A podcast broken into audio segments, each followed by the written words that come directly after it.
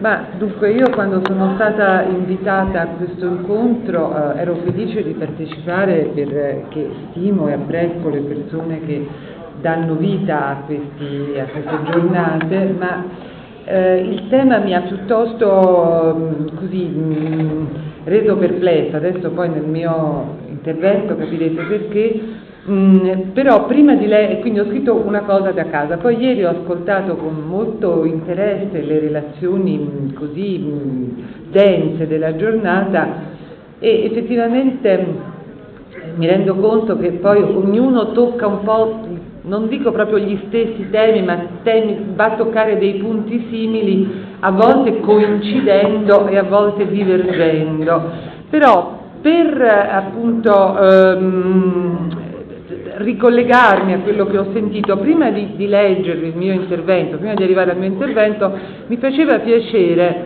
eh, sempre con questa idea del lago, no? di cui ci ha parlato ieri il professor del, del cucire, del cucire e del ricucire, riprendere qualche tema che è stato toccato ieri, così abbiamo la, la sensazione di essere all'interno, io almeno ho la sensazione di essere all'interno di un, di un discorso collettivo. Allora, per esempio no, mi colpiva nel discorso di padre Spadaro una, questa doppia mh, ipotesi no, sul nostro stare al mondo, essere lanciati in un baratro di angoscia oppure la gioia di essere, scusate non riesco a parlare, veramente non riesco a parlare, di essere liberati dal nulla. No? Allora, eh, pochi giorni prima eh, mi ero dedicata per scrivere un articolo ehm, ridedicata alla poesia di una poetessa polacca che non so se conoscete, ma è piuttosto conosciuta, ha avuto persino il premio Nobel, che si chiama Wisława Szymborska, e lei a un certo punto in una poesia intitolata Il cielo dice miei segni di riconoscimento, incanto e disperazione. E cioè nel senso che io non credo che la visione dell'essere in questo mondo come essere gettati nel baratro dell'angoscia o invece essere liberati dal nulla, non credo che si escludano a vicenda, no? Cioè, nella letteratura c'è proprio questo rincorrersi molto fruttuoso di queste due immagini. Poi eh, mi veniva in mente, siccome l'ultimo libro che ho scritto si chiama La scienza degli addii ed è dedicato alla figura di Osip Mandelstam e di sua moglie Nadiesa. Osip Mandelstam è stato un grandissimo poeta del Novecento che ha avuto una vita molto tormentata, era nato nel 1891 e mh, ha esordito nel 13, ma dopo l'avvento del comunismo sovietico in Russia, il suo paese, ha avuto una vita molto difficile, è morto in un gulag nel 1938 e prima di morire è stato a lungo in un confino durissimo nel quale lui e sua moglie erano ridotti alla mendicità. Eppure Mandelstam, dal pieno di questa angoscia concreta, ha cantato la felicità di essere in vita. Lui diceva sempre, per un poeta non esiste altro paradiso fuori dall'esistere, no? E quindi c'è questa affermazione della gioia dell'esistere in sé, anche all'interno dell'angoscia più cupa. Um, poi un'altra cosa che sempre mi, mi, colpiva ascoltando la professoressa che ha parlato del Ministero di scrivere nel mondo antico, come si, ci sia questa polarità che continua, no? eh, nel senso che all'inizio la scrittura è quasi magia, il canto come incantamento, poi però incomincia un'attività di normativizzazione molto stretta, no? la professoressa ce l'ha illustrata molto bene tutte le varie scuole dell'oratoria, poi le varie retoriche, la, la varia le varie definizioni di ciò che è colui che scrive, di ciò che deve fare, delle regole, no? Quindi come se ci fossero sempre due poli, e questo dobbiamo tenerlo presente nel, nello scrivere, il polo del mistero e il polo della norma, no? Ecco, anche questo mi sembrava una, una cosa molto interessante che poi si ritrova, insomma, nella, si è ritrovata nella relazione che ha fatto Stash Gavronski sul laboratorio di bomba carta, no? quando parlava da un, da un lato diciamo, delle competenze letterarie che sarebbero la norma e dall'altro invece eh, del, del, dire, del, del comunicare e comunicarsi un'esperienza che sarebbe il polo del mistero e lì mi, mi, colpiva il fatto che in questo secondo modo di fare il laboratorio, cioè non c'era tanto il mistero di scrivere quanto la scrittura come accesso al mistero. No? Ecco, ehm,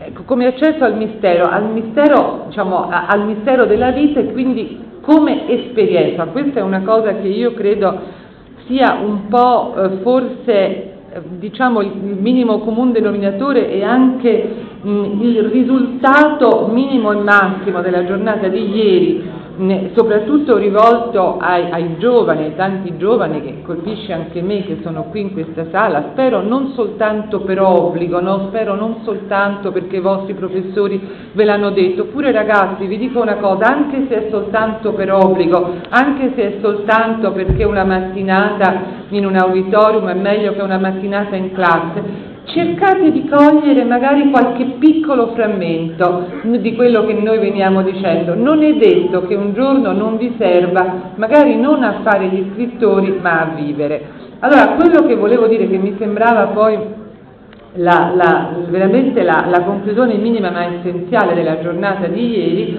era che lo scrivere, cioè questo poi è il suo mistero in qualche modo essenziale, non racconta un'esperienza, la scrittura non racconta un'esperienza, non mima un'esperienza, ma è esperienza.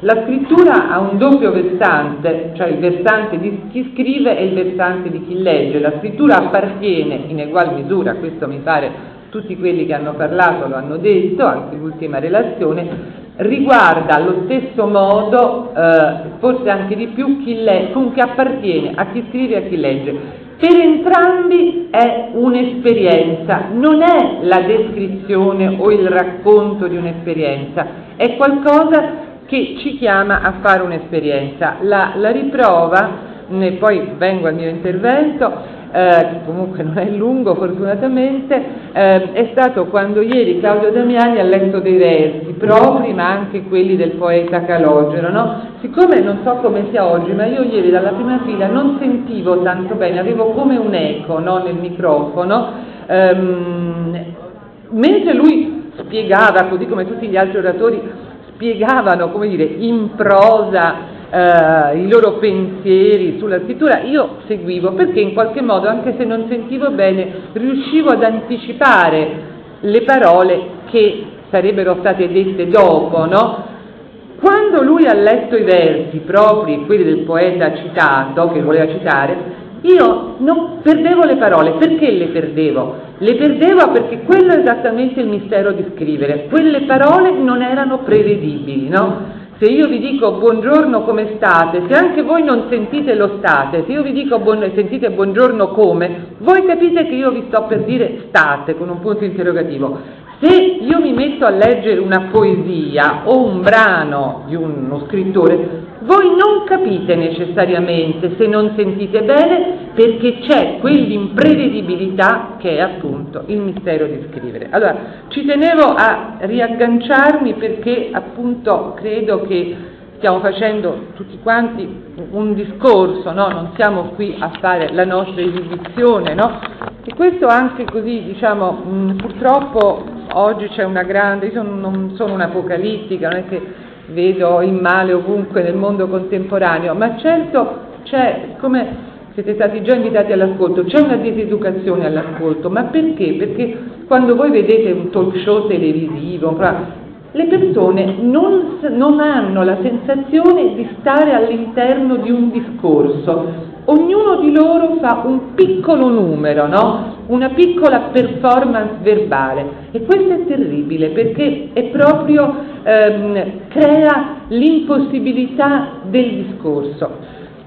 Ecco, ecco, pagato il mio contributo al pessimismo che tutti in queste cose ci Adesso invece eh, ho cercato di mettermi all'interno di un discorso e vi leggo il mio modestissimo, peraltro, intervento, e anche breve. Allora, quando ho cominciato a pensare al tema dell'incontro di quest'anno di pietre di scarto e a pensarci non senza apprensione, mi è venuta per prima cosa in mente l'etimologia della parola mistero. È un'etimologia a sua volta misteriosa. Il mistes dell'antichità greca era l'iniziato al rito e la parola sembra derivare dal verbo miein, cioè chiudere, serrare. Ma non è chiaro cosa dovevano serrare gli iniziati, gli occhi, ma allora come assistere al rito? O piuttosto la bocca per non parlare e mantenere il segreto di ciò che avevano visto nel culto? O ancora, Dovevano serrare le labbra, cioè stare in silenzio durante il rito stesso? Non si sa. Certo è che il mistero al suo nascere è in relazione al chiudere, a qualcosa che è chiuso e tale deve restare. Qui mi discosto dalla relazione, siamo in un orizzonte greco, non in un orizzonte biblico. Insomma, qualcosa di assai diverso dall'accezione attuale, secolarizzata, in cui il mistero, dai misteri polizieschi ai misteri della politica, è esattamente il contrario di ciò che era all'origine. Non la forma di un'alterità e di una indicibilità che tali devono restare, ma qualcosa di assolutamente decifrabile che proditoriamente viene tenuto segreto. Per quanto riguarda il mistero di scrivere, io credo valga invece anche ai nostri giorni l'etimologia antica, cioè l'origine della parola.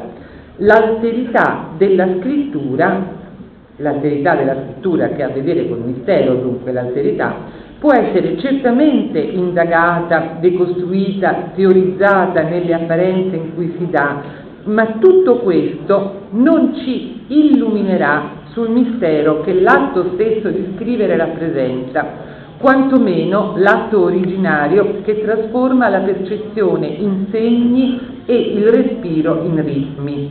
Non ci illumina sulla fonte di quell'atto, sulla pulsione interna che porta a sostituire il gesto e il suono con la parola incisa sulla pietra, sulla cera, sulla carta o sullo schermo del computer. In questo genere di cose credo è bene, è bene essere molto personali. Quando ancora non scrivevo e poi più confusamente quando mi accingevo a farlo, avevo in mente alcune teorie della letteratura o quantomeno delle idee su quale dovesse essere la posizione giusta di uno scrittore in un certo tempo e in un certo luogo, nel mio caso la modernità occidentale che stava trasformandosi in postmodernità con acquisizioni e perdite da vari punti di vista, entrambe piuttosto cospicue. Appena ho cominciato a scrivere, questa chiamiamola consapevolezza letteraria si è per così dire appannata o quantomeno mi è parsa piuttosto inerte, ineffettuale. In altri termini, quando ho cominciato a scrivere non c'era più la letteratura e le sue teorie, c'ero io che scrivevo. Questo per me vale ancora di più, se possibile, quando leggo.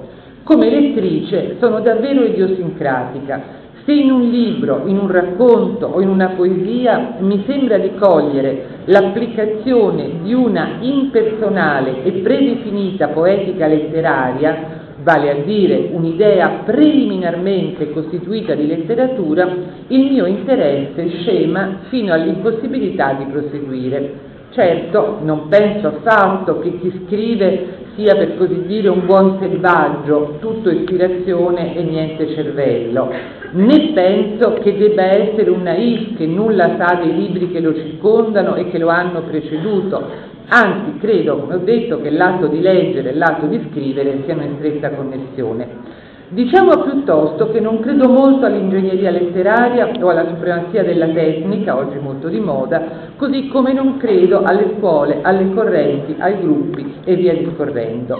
Mi pare invece che l'atto di scrivere, per essere veramente tale, debba portare il segno di una qualche singolarità, quella in fondo piccola ma essenziale, che fa di ogni essere umano una creatura unica, sia pure simile ai suoi simili, più simile ad altri suoi simili contigui che ai simili distanti, anche se in letteratura la distinzione tra i simili vicini e i simili distanti, così come tra i vivi e i morti, viene spesso a cadere con buona pace di chi crede che la letteratura debba occuparsi dell'attualità intesa come i fatti del giorno, mentre la letteratura, appunto perché non distingue tra i vivi e i morti e spesso considera vivi i morti e morti i vivi, appartiene al regno di ciò che è attuale indipendentemente dall'ordine del giorno. Questo spiega la mia apprensione rispetto a un discorso sul mistero di scrivere, perché da un lato, come dicevo, ritengo che il gesto originario della scrittura appartenga in senso forte alla categoria del mistero, la mossa di un'alterità che non può davvero essere del tutto decifrata. Dall'altro, nel suo incarnarsi nei singoli scrittori, tale mistero mi sembra scomporsi e moltiplicarsi in tanti misteri diversi per quanti sono coloro che in forza di una sfida, di una personale scommessa o insomma di una profonda necessità decidono di affrontarlo. È per questo che mi è venuto in mente di parlarvi brevemente di un libro che ho molto amato, un libro non particolarmente sconosciuto e che quando anni fa lo lessi mi colpì in modo decisivo. Il libro ha due nomi, come poi dirò, ma intanto devo dire chi è l'autore. Qui sarò molto rapida per non allungare troppo le cose che voglio dire. Dunque, l'autore si chiama Ford Maddox Ford, era un signore di origine tedesca che era nipote del pittore, nato nella seconda metà dell'Ottocento, nipote del pittore preraffaellita Ford Maddox Brown, e anche parente dei Rossetti, quindi una persona cresciuta proprio eh, in mezzo al mistero dell'espressione, sia, sia essa poetica sia essa artistica. Mm, visse tutta la sua vita dedicandosi attivamente a questo mistero, collaborò con Conrad, scrisse dei, dei, romanzi con Conrad, poi diventò amico di di Crane e di molti altri, fondò una rivista che si chiamava la English Review, in cui scrisse per esempio D.H. Lawrence, poi fece un libro molto bello intitolato Il buon soldato nel 1915, nel 19 a Parigi fondò ancora un'altra rivista importante, la Transatlantic Review, in cui scrissero Joyce, Gertrude Stein ed Hemingway, e eh, a un certo punto lui scrive un libro, lui muore nel 1939, poco prima della morte, era nato nel 73, poco prima della morte, ehm, pubblica negli Stati Uniti un, titolo, un, libro con il titolo Portraits from Life, ritratti dal vero. Che cos'è questo libro? È una serie appunto di descrizioni di scrittori che lui aveva conosciuto bene direi più che descrizioni, anche io uso questa parola un po' impegnativa, di epifanie di scrittori che lui aveva conosciuto bene e che sono eh, per esempio appunto eh, Henry James, Stefan Crane, Turgenev che aveva visto da bambino e poi D.H. Lawrence e ancora altri e ehm, li racconta, però la cosa interessante è che poi due, un anno dopo il libro esce in Inghilterra e lui gli cambia titolo e decide di intitolarlo Mightier Than Sword, che vuol dire più potente della spada. Che cos'è più potente della? Cioè lui capisce che non è che lui non sta facendo dei ritratti, lui sta descrivendo qualche cosa che è più potente della spada. E che cos'è che è più potente della spada? È la lingua. La lingua nella doppia accezione no, della lingua umana, quell'organo che produce suoni che diventano parole, e della lingua eh, che è il patrimonio comune attraverso il quale si parla. E lui dice di tutti questi uomini, lui li descrive in una maniera che può sembrare episodica, no? per esempio come entra in scena Henry James, no? Dice, eh, dunque un giorno sedevo nel mio studio a, Win- a Winchelsea quando dalla finestra che dava su una piccola veranda mi giunse una voce maschile, attutita dal muro divisorio, che seguitava a parlare senza sosta.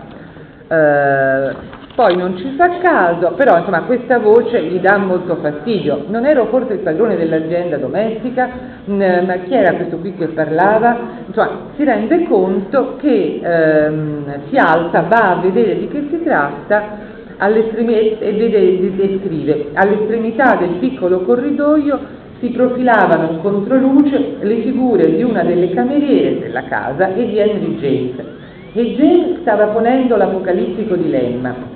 Allora lei mi consiglierebbe, poiché so che anche la casa del suo padrone si fregia di tale ornamento, e quindi lei, data la sua particolare posizione, potrebbe illuminarmi circa il hem, regolare funzionamento di un simile, se mi è concessa l'espressione, ingranaggio dell'orologio domestico, eccetera, eccetera.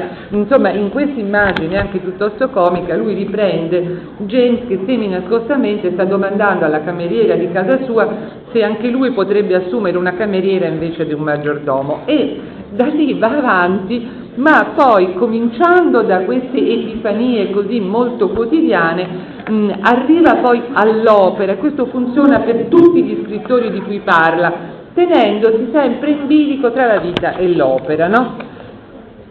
Poi lui dice alla fine, c'è una, il libro in italiano si intitola C'erano uomini forti, che secondo me non rende bene il titolo inglese Michael Densword, eh, l'ha fatto tanti anni fa, pratiche editrici, non credo che sia in commercio, lui fa una postfazione e eh, scrive in questa postfazione cioè perché ho parlato di questi uomini? Perché la passione che li univa era questa, cioè la passione che li univa e che forse unisce tutti gli scrittori grandi e seri era questa, lasciare dietro di sé una testimonianza creativa del proprio tempo.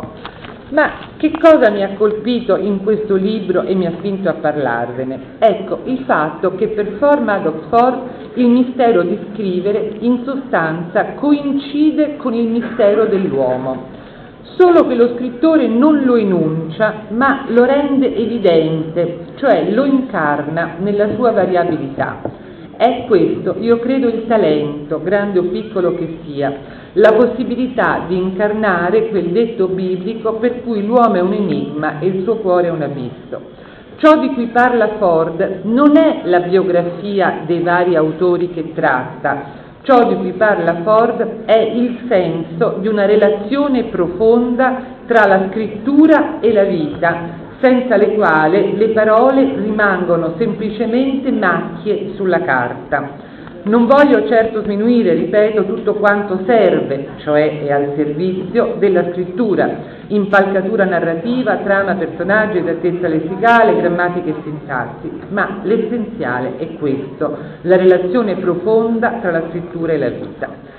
Infine però, dopo aver detto all'inizio di questo mio intervento che non c'è decifrazione o svelamento possibile del mistero di scrivere, voglio però permettermi di esprimere non una mia generale spiegazione, ma semplicemente il sentimento che è alla base della mia personale necessità di scrivere.